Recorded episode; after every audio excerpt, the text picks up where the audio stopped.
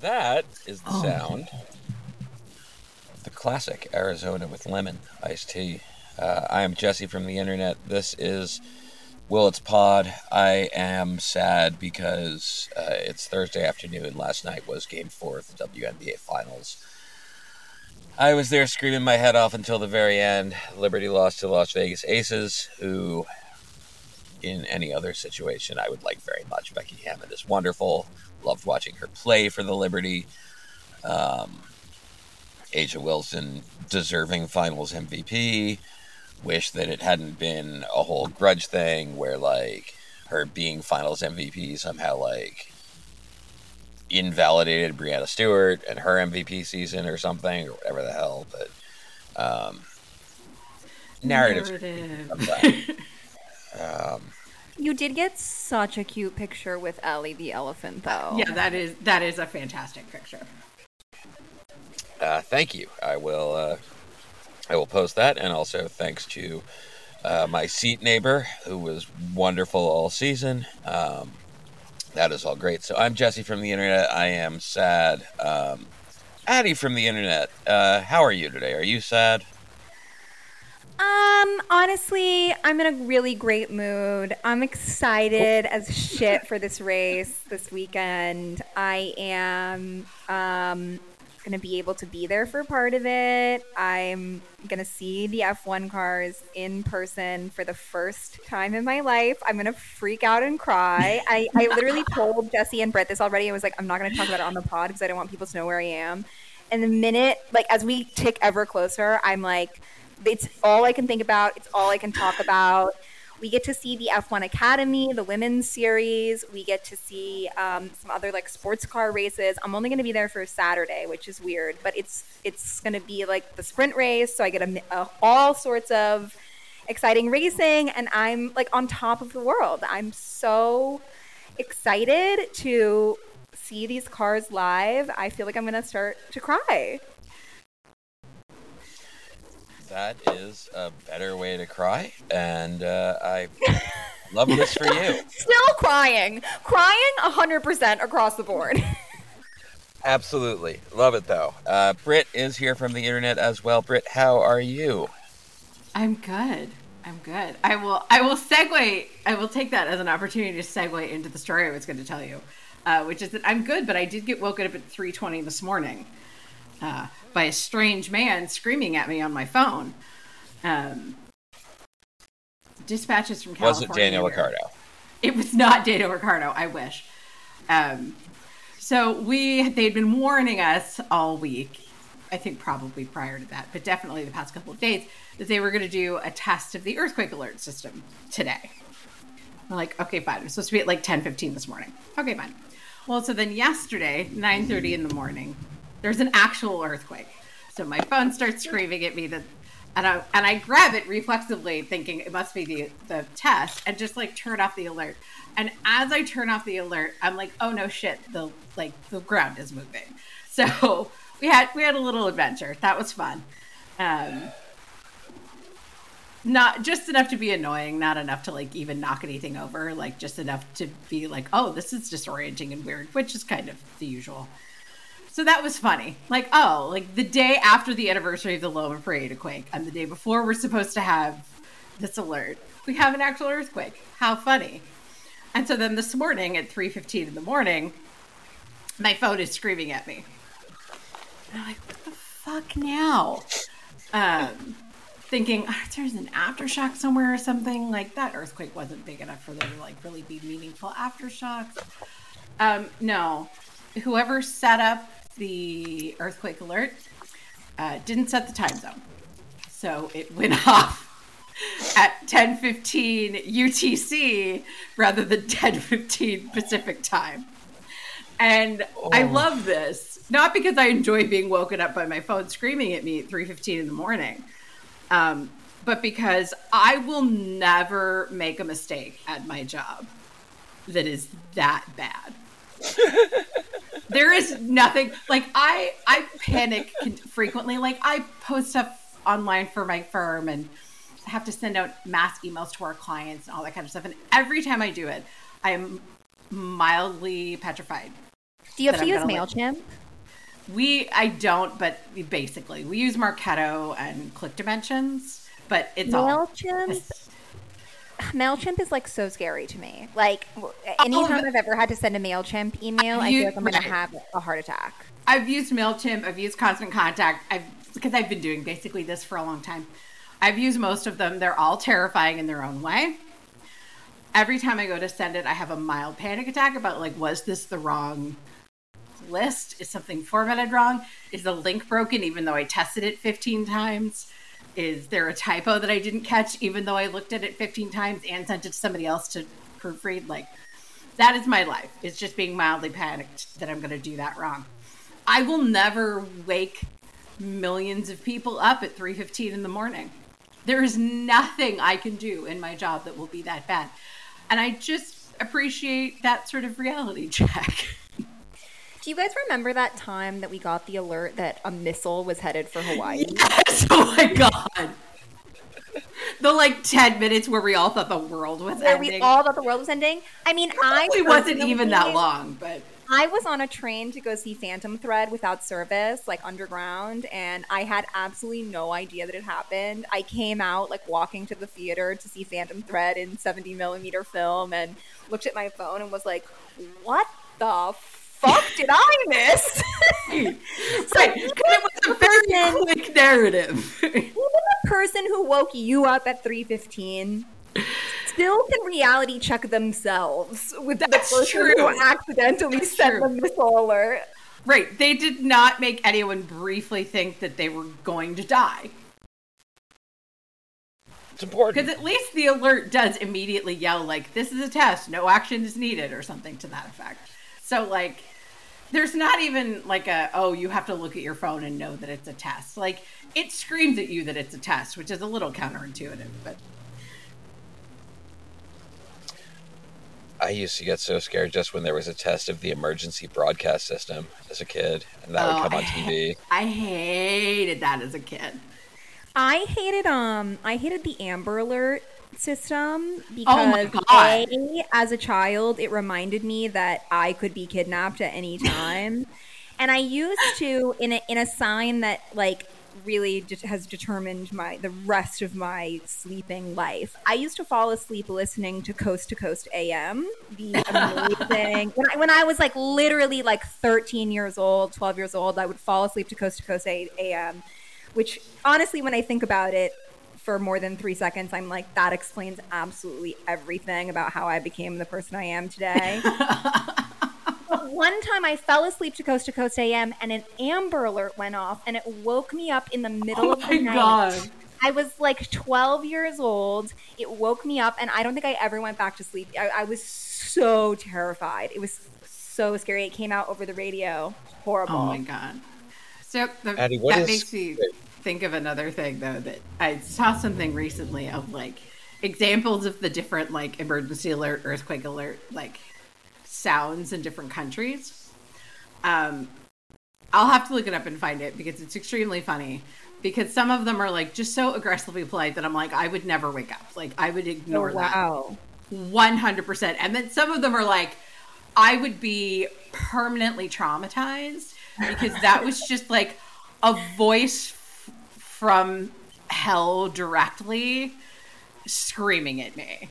Like, it is such a hysterical range. And I can't remember, I want to say it was Australia, is the one that straight up sounds like demonic possession. Like, it's just like, Rah! like, just a dude screaming in this awful, like, would would genuinely traumatize me if that happened like when I wasn't expecting it. Meanwhile, the Japanese one is like beep. There is an earthquake. Beep. It's like it's like I would sleep through that one thousand percent. One thousand percent. See, this is what we need to spice up F1 is just at some point during the race, the team radio will be interrupted by whatever that country's emergency alerts. And then the drivers have to figure out how to deal with that and react for just a second. That, That would would be Oh, good. Jesse, were you going to ask me what Coast to Coast AM is? I was. Okay, I could see it in your face. And I simply have to discuss this. So Coast to Coast AM, I'm like gonna Google it because again, I was like a sleeping 12 year old and I'm not gonna get the facts right. Um, so Coast to Coast AM was a late night talk radio show that I stumbled upon by accident, like listening. I had um, an iHome that charged my iPod, and Yep. uh, and it had radio on it. And I discovered just playing around with it. I discovered the show Coast to Coast AM. Um, I don't remember what station it was on. Um, it aired seven nights a week, or I guess it's still airing. It's seven nights a week from 1 a.m. to 5 a.m. So that's 11 p.m. to 3 a.m. in Mountain Time, where I grew up. And so it would be really like I would be up past my bedtime. It is a show that is primarily about paranormal incidents and conspiracy theories. And it is like people calling in. I remember really vividly people calling in with their predictions for the upcoming year. Like people being like, I'm a psychic and I've seen that, like, that like the Niners are going to win the Super Bowl in 2004. And then the host, this iconic, iconic host, um, Art Bell, would, and then eventually it was George Noory, who's the current host. Um, they would read the the predictions from the year before in between the predictions of people calling in, and they would just be like, "Didn't come true, incorrect, not." But but that which was always funny, but they were really into it. Like they they really took it was like such a you know, there was a lot of alien talk, a lot of ghost talk. They would have kind of like themed evenings, um, a lot of paranormal stuff. And now I'm writing a book about baseball and magic, and I think I'm realizing where this all began. Yeah, I am seeing the through line there. Also, Yeah. just to briefly backtrack, my phone just went off because they sent the uh, test alert again. No! And this is at the time it was supposed to go originally. Hey, Just- way, way to go, guys. this Good is job, just everyone. like- Art Bell's name was familiar to me, um, and and I went to his Wikipedia page, and I can't really tell why, other than having heard of him in sort of that paranormal sphere. But I just want to go go over the categories here on his Wikipedia page. Uh, this is for a man who was born in 1945.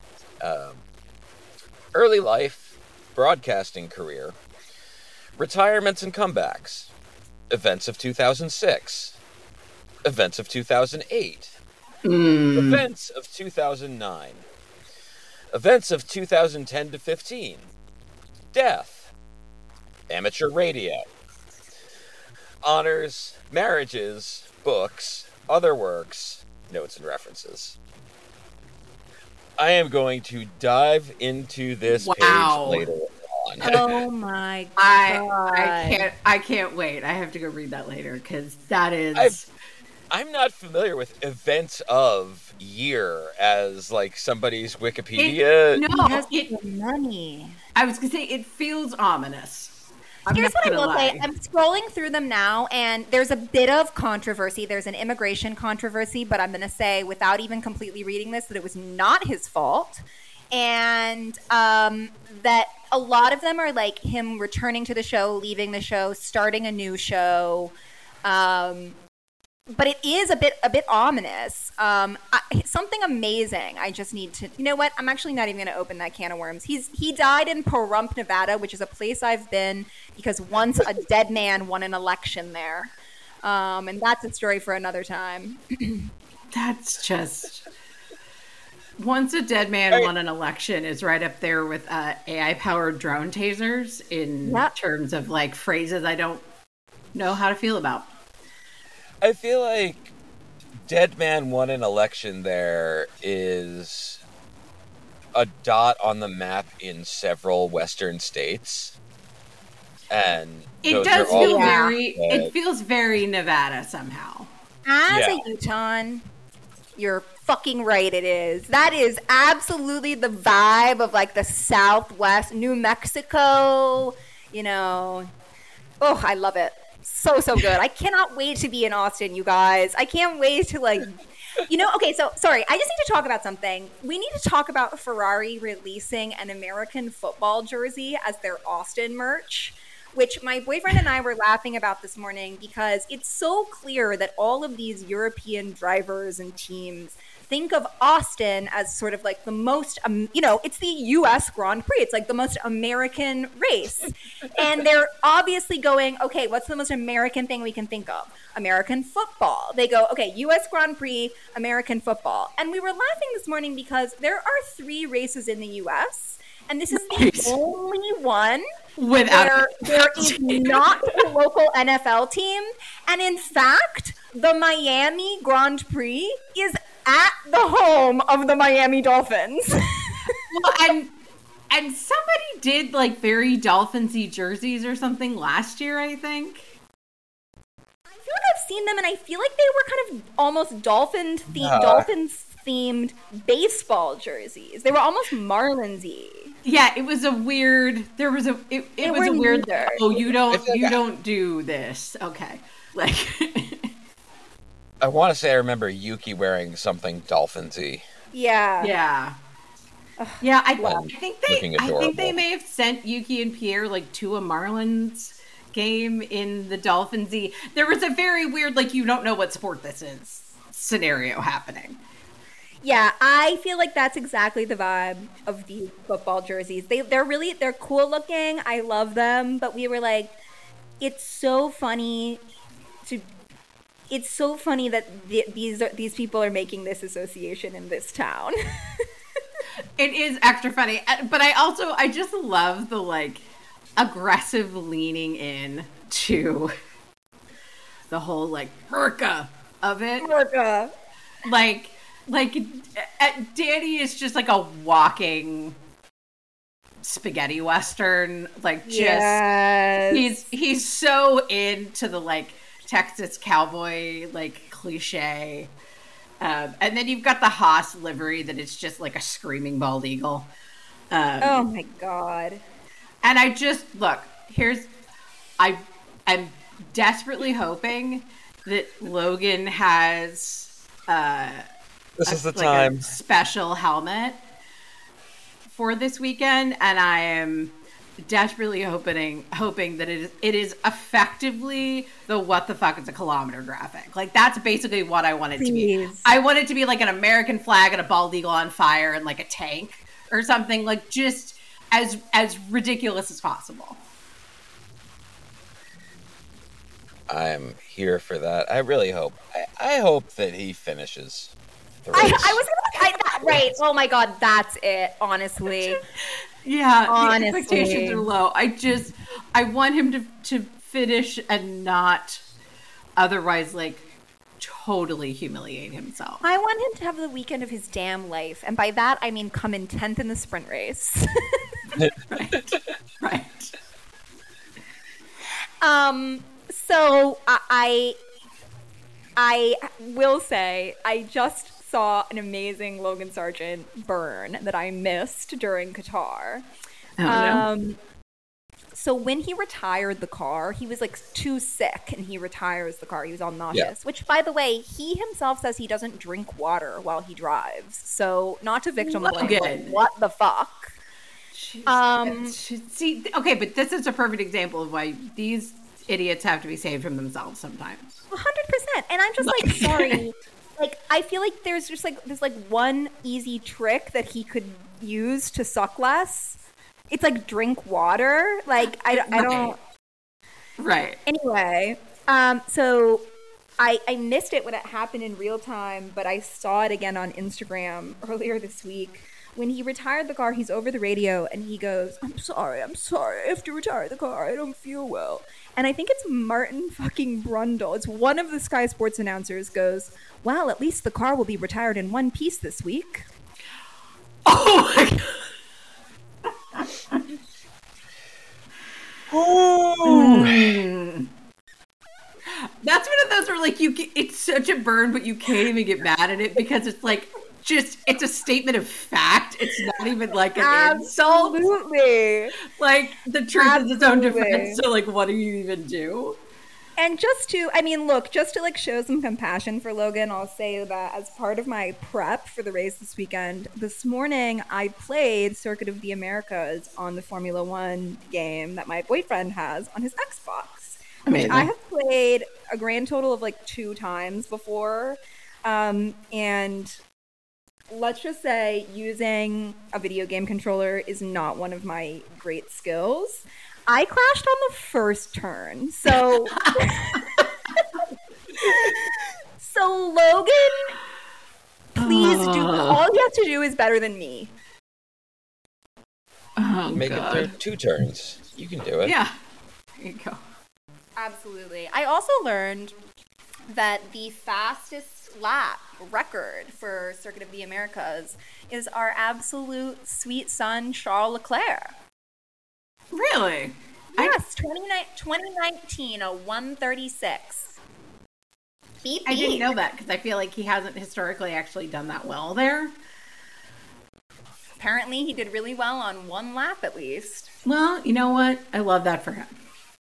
Um, should we make some predictions? Do we think I- Logan can finish? Where where are our heads? Do we? Before we make a prediction, I, I have an important Charles Charles question. Um, do we think that the glasses that he was looking absolutely adorable in at the Ferrari gala, do you think that he's actually like Addie? I now see you're, you're wearing the box box box hat. That's Yes, I'm wearing my box box box. hat. Um, are is Charles wearing prescription glasses or and then like contacts when he races, or were those fashion glasses?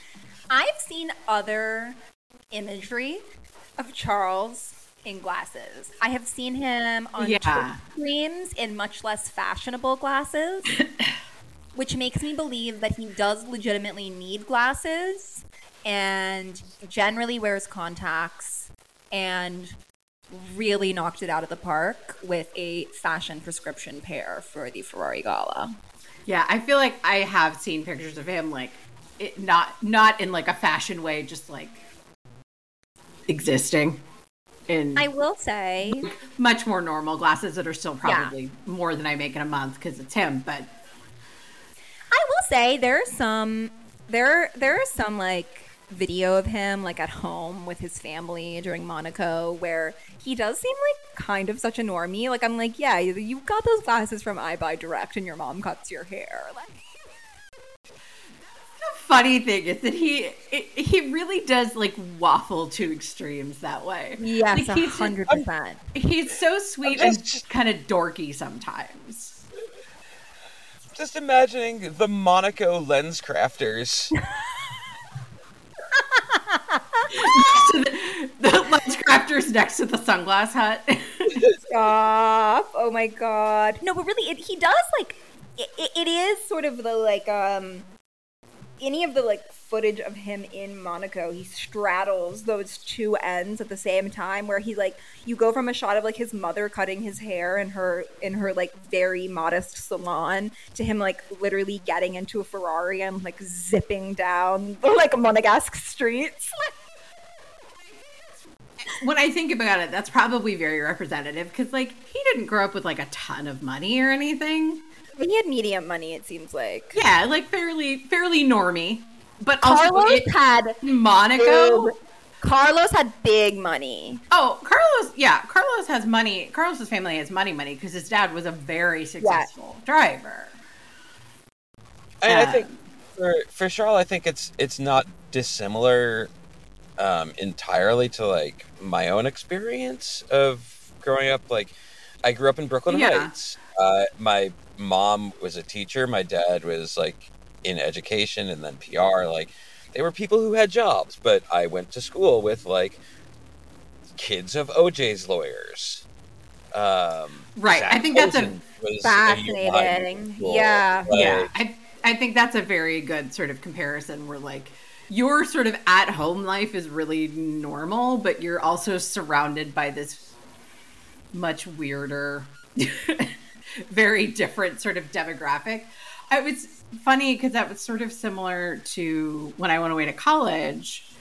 Um, you know, I grew up in a very middle class family in an upper middle class suburb, and you know, it's fairly, again, fairly normy, I think. Um, and I went away to a good school, and like that was all fairly normy. But you forget when you go away to a school that's like a seven, one of the Seven Sisters or an Ivy or something like that, that you are suddenly surrounded by a very different demographic that you are used to at your like well-regarded public high school. I went to NYU, so I can't relate to that at all. yeah, yeah. I just remember, like, I in my class at Holyoke, I had like children of like senators and federal court judges, and like there was a NASCAR driver's daughter in my class who I never knew, and I can't remember who her father was.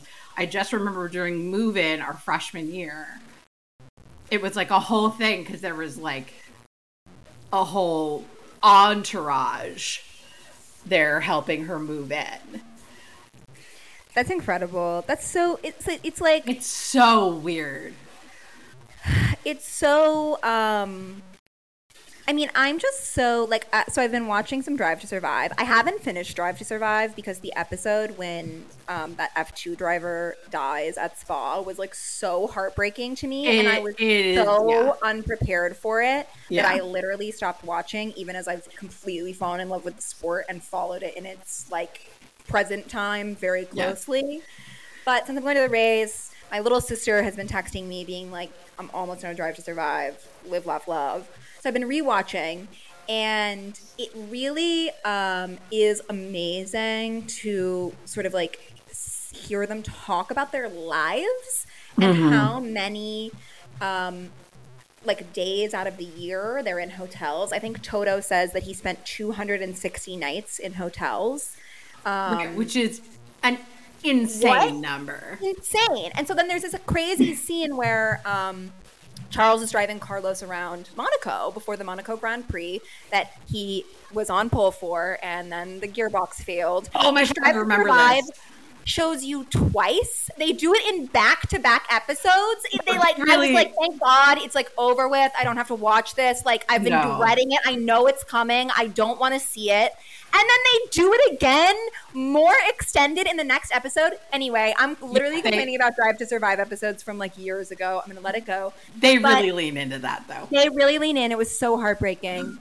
Um, but Car- Carlos is being driven by Charles around Monaco, and Charles is talking about how weird it is to race there because he's sleeping in his childhood bedroom, and then he Right. like has this normal morning, and then he races, and I was like, that blew my mind.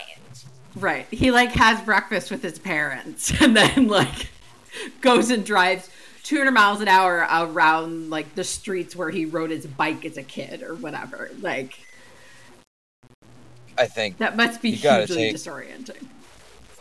you gotta take the page there from the NFL. Like, if you're in the Super Bowl, I, I know that this is only ever applied to um, the Bucs a couple years ago. Like, if you're in the Super Bowl and you're the home team, um, you you go to a fucking hotel and participate in the Super Bowl as if you are in Right. uh, Indianapolis instead. Um, Oh, I, that that makes so much sense. Yeah, like I yeah, like you're so out of the routine. Yeah, I I can't believe, and and I've obviously I've not caught up on Drive to Survive. We will eventually um, get our own Netflix. Um, we had been using my mother-in-law's Netflix for so long, and then Netflix, and then um, I was not going to pay for Netflix during the writer's strike, and now I just uh, still have not. Um, I'll wait till the actors' strike is done. Cause Yeah, exactly. Yeah. Fuck them. Uh, fuck Netflix until then. And Fuck, they fuck Netflix, but God fucking bless the Drive to Survive team. Yeah, They deserve Oscars. They deserve Yeah. every award. you will love it, Destiny. They do some spectacular. I spectacular can't work. wait. Um, but like, how is that like Formula One, which is like the only thing that's a standard deviation beyond the NFL in terms of money and like competitiveness and sports science and all of the everything to get a fucking competitive advantage. How is Ferrari saying to Charles, yeah, sure, go ahead, sleep, Because sleep at it's home? Ferrari. Because it's Ferrari. If this was Mercedes, he's in a hotel. If this is Red Bull, he's in a hotel. Ferrari, they're like, yeah, no, stay with your mom. I will say, I also think that probably there is another key difference in that Formula One isn't actually a team sport as much as there are teams. Like, So true. so there's there's it's a little bit different in that there's not that like I want to be with the team and go through the same experience that the team is having and like sort of be all on the same page with that. You know, like if he's in a hotel, it's not like he's going to workouts with his teammates or there's any sort of like routine that way. Like he's sitting by himself eating room service or whatever and then like going off to do whatever. So I I mean I get that I think that there's probably a, a very valid point about like maintaining routine and whatever, but there's kind of no routine to an extent with this sport Yeah. anyway, because you are in a different city every fucking time, and the tracks are completely different every time. And the schedule is different half the time because sometimes you've got a sprint and sometimes you don't, and sometimes it's a night race and sometimes it isn't. So I do wonder, like, if that part of it makes the routine aspect of it maybe not as important. Dude, I, for my book research, have been reading a ton about home field advantage and kind of like what goes into it, what are the aspects of home field advantage. And, you know, one of them is time zones. That even if you travel one time zone away from where your circadian rhythm is, it's going to have an effect on you and it will like hurt your play. Um, so you have a home field advantage by being by, by not having to travel mess up your circadian rhythm whatever. It's that's part of where the home field advantage comes from. And i it made me think about how formula one they never get that. Like even charles maybe a little bit in monaco but like even then he's getting there after traveling around every single weekend and then I saw a video the other day of one of the McLaren trainers talking about what a trip it's going to be to get them to adjust their bodies for the Vegas race. It's going to be the middle of the night on a time zone that they're already completely out of whack from. Even though they've been in the, in North America for a while, they're like bopping around, or they will have been. Anyway, fascinating. I was just like thinking about what a toll this takes on a person's body, just the travel of it. Well, and interestingly, uh, I watch a lot of air disasters. Oh my god. Incredible Brit fun fact. Uh, right. I uh, More? I, I watch a lot of air, air disasters and river monsters. I don't know why. They're like, if they are on, I'm probably watching them. Um, and it is like genuinely shocking how many of the cases on air disasters like fundamentally track back to they didn't get enough sleep. Their sleep was disruptive because they were going between time zones. Oh yeah. Like, I swear, it feels like it's like half of them. It's like, oh, Captain fucked up because he had gotten, you know, 20 hours of sleep in total in the previous week or whatever. Or like, Does that not make you paranoid? it it does a little bit it does a little bit but also like not at the same time the good thing with air disasters is that a lot of the the crashes that they talk about are like pretty old and so like one of the things they talk about is like hey this is now what we've done to like make sure this doesn't happen again where there's been you know changes Yeah, to okay. pro- changes to procedures or there's been you know changes to the Pilots unionized. pilots Yeah. unionized and changes Yeah. you know like with the sleep disorder part of it like changes to like duty limits and and the scheduling Ah, requirements and stuff. Which they probably won through their union. i would imagine so yes. Uh, either either through their union or through the faa realizing like okay we can't let them keep killing killing people this way. Either way uh, regulation and uh, collective bargaining. Um, okay, so I wanted to double back to what you said, Jesse, about how F1 is kind of the only sport that like that's like one standard deviation further than the NFL. I have two comments about this. One being, I don't know if you guys have ever noticed what F1's bio is, but I think it's really funny. They're the literal F1 verified account on Instagram. The bio has has made me laugh a few times. It says, "Our big game?" question mark. We do it 23 times a year. Damn. Isn't that random? It says the full thing says our big game. We do it 23 times a year. This is no ordinary sport. Next up, Austin, October 20th to 22nd. See, I'm not gonna lie. Uh, I don't love that because it's very, it's very hockey style. Like, please like my sport.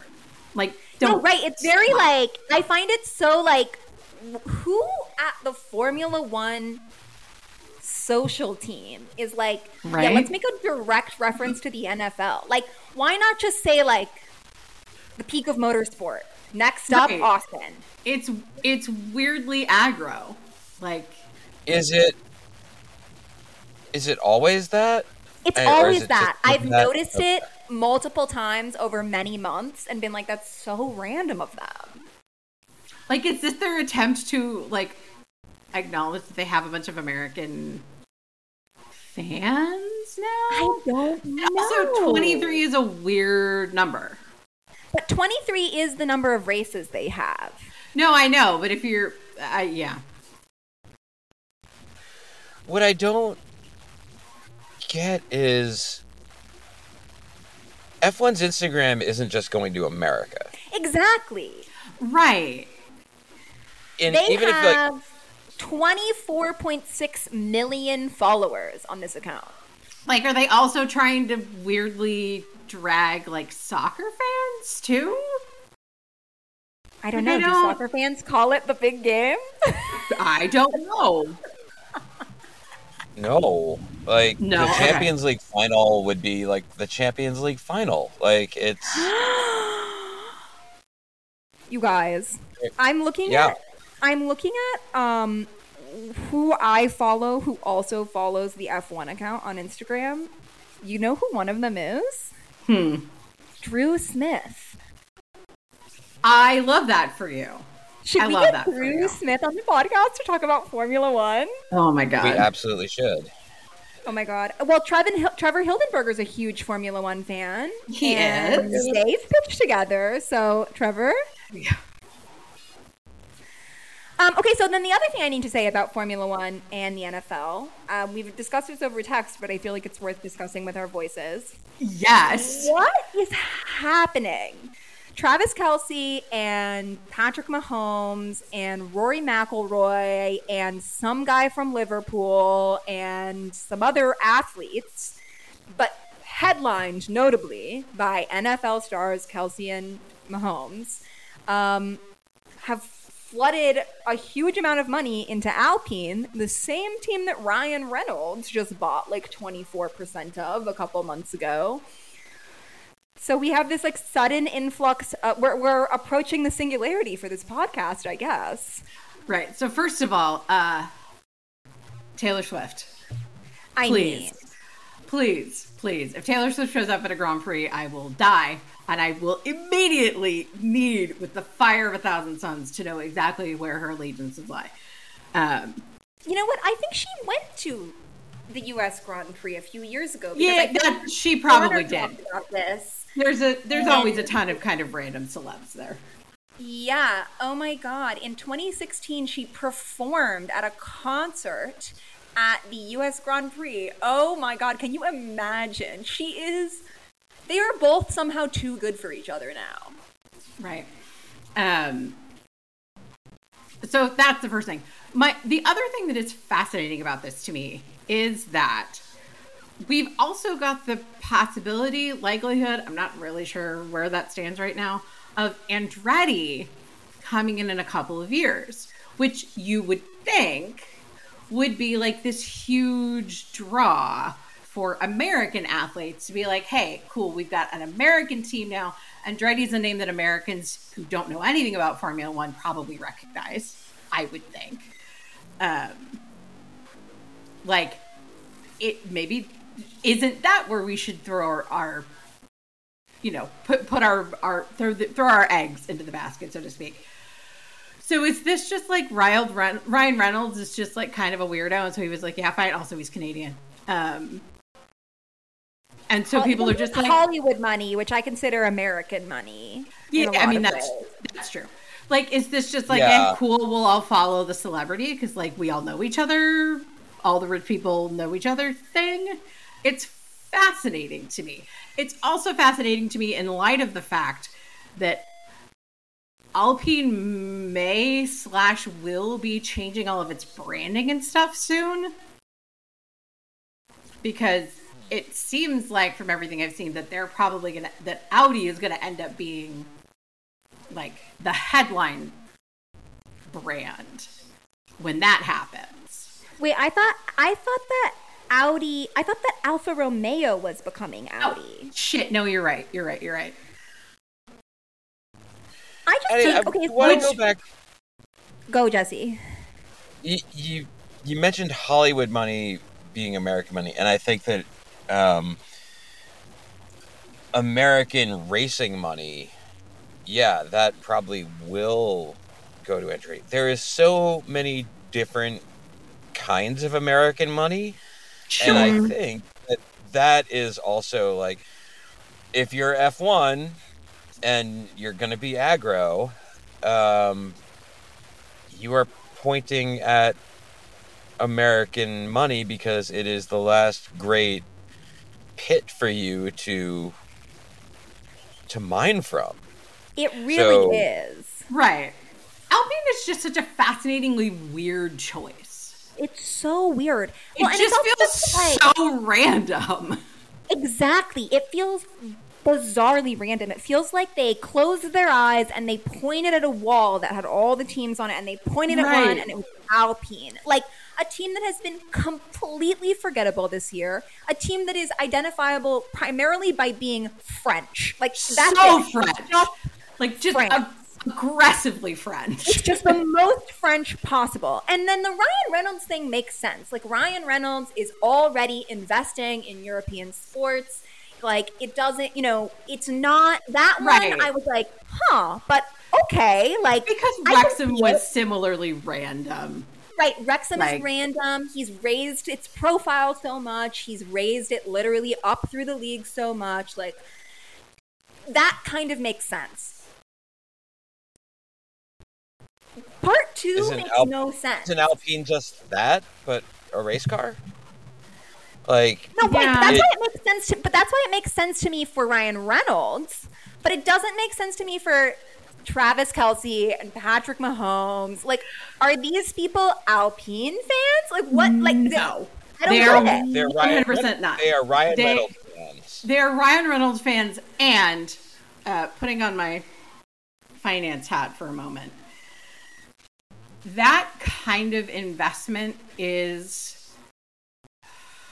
I hate that I'm going here, but that kind so of investment sensitive. is really compelling in the economy where it stands right now because things like invest, you know, things that you would sort of consider like diversifiers or real assets where it's investments in a concrete thing, whether it's real estate or, you know, in this case, a business with a lot of like actual assets and, coll- and stuff, like not not a software company. You know what I mean? Like this is a long-standing business with a relationship with these other entities that has a lot of physical capital in addition to sort of the brand and and the business element of it.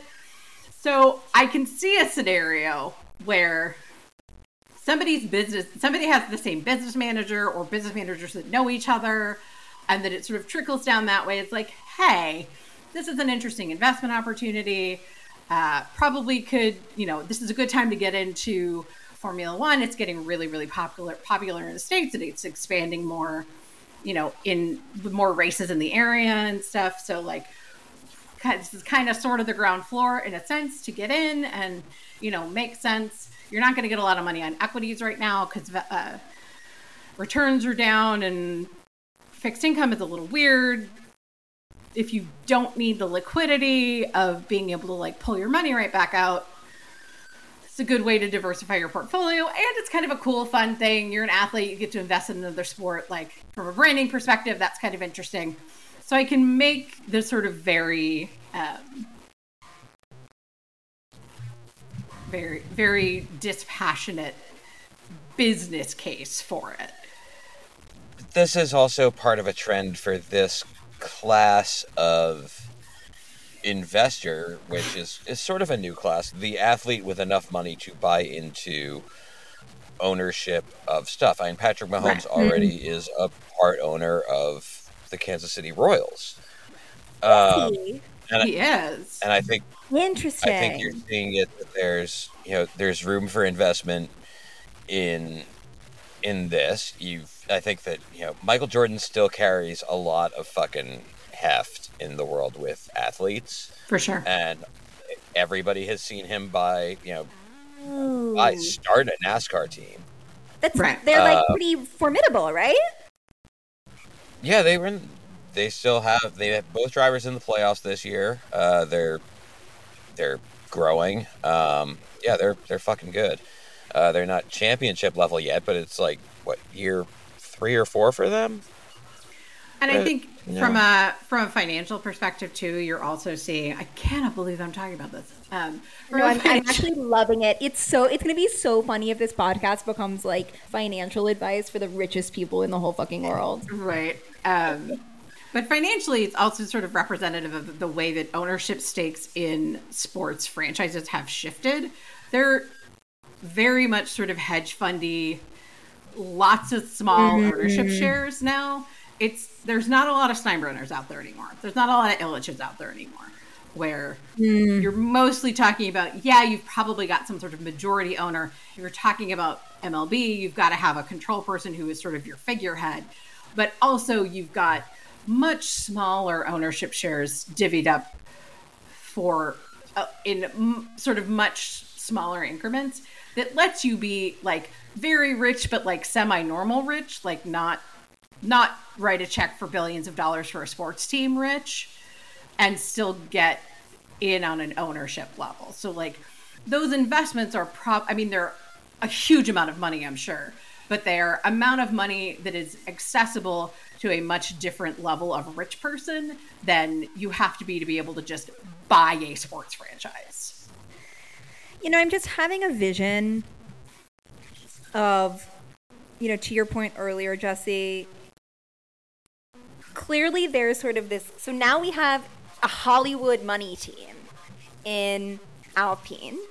And I'm including sports, like big sports money and Hollywood money there. Um, sort of like pop culture figures. And then it will be fascinating, assuming Andretti gets approved. And then you have a pour of American motorsports money into Andretti. And then you have a very, very interesting Drive to Survive episode about two American teams with two different kinds of American money, two quote unquote American teams. Obviously, Alpine, still French as shit, but that's part of what's funny about it being celeb Americans. Um, and I'm also just realizing, I'm just realizing that this 100% means that Esteban Ocon is going to get to hang out with Taylor Swift. oh my god Can you imagine that picture? I bet they're about the same Yes. height because they're both like tall, gangly. Right, they're both freaks. sort I of say that with lanky. love I for want- both of I them. want them. I want them to have friendship bracelets so bad. so bad so you bad imagine? Well, But the thing is, Esti- I feel like Esteban would be like kind of. I feel like he would be starstruck by her, and he would like just like do like a weird pose. Pierre Gasly would like hit on her in front of Oh. Travis Kelce. so hard that's the funny thing about about esteban i think is that he's such a normie compared to most of them Such a Like, I think he probably had like the most normal upbringing of any of them, short of like Lewis Hamilton. And then he hasn't gotten famous to the level that Lewis has. So like he's just still very much like kind of a normie. Such a little weirdo. Lando would walk right by her. Just And then he would be like, Be like, "Was that no. Taylor Swift? I love that song, Anti-Hero." right. Oscar Oh Piastri would like know it was her, but like never approach. No. no. And when somebody introduced him, he would just be like very polite and like He'd be like, "My probably pull loves out- you." I would also I could also see him pulling out like a like s- a semi semi deep cut as like oh I really like Oh my god, he's like. I'm a huge fan of Wonderland from 1989. right right like not one of the obvious ones like I really bonus like track. delicate He's like, I love call it what you want. Right. Right. Right. I know you have to get out of here, Addie. So let's uh, picks and hot takes, or Okay. or whatever we need to do. Um, okay, so I'm gonna go for the glasses. The glasses seem like such a good omen. Podium for Charles. Love That's it. my prediction. My hot take is my hot take is Logan scores points in the sprint race. I hope you're right. I hope you're Me right. too, dude. That one's a prayer. That one's a prayer. Right, Like we're manifesting here. Um, I don't know that I have like a hot take, hot take, but I will say I think I think Oscar pulls another one out. I think he's in a really he's on a hot streak. I think he's Love it. Beautiful. Um, Hope it happens.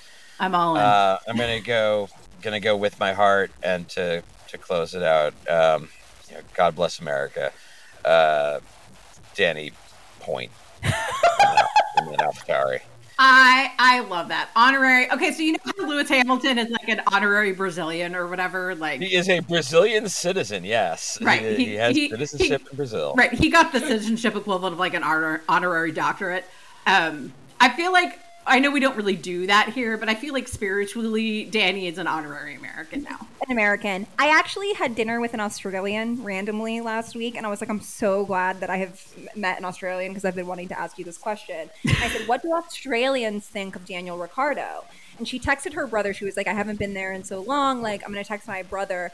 Um, and I was like, and I'm curious about what you guys think of Oscar Piastri. Like, me to the whole country of Australia. I'm like, you guys, what do you guys think?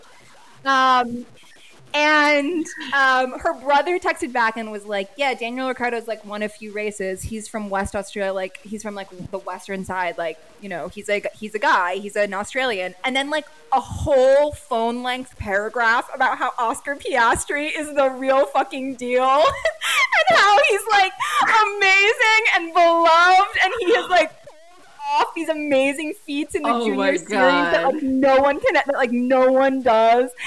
Um and i was like that is exactly what i hoped. I was like that confirms it a hundred percent. Like Yeah, you know daniel is our american driver. Oscar is the australians.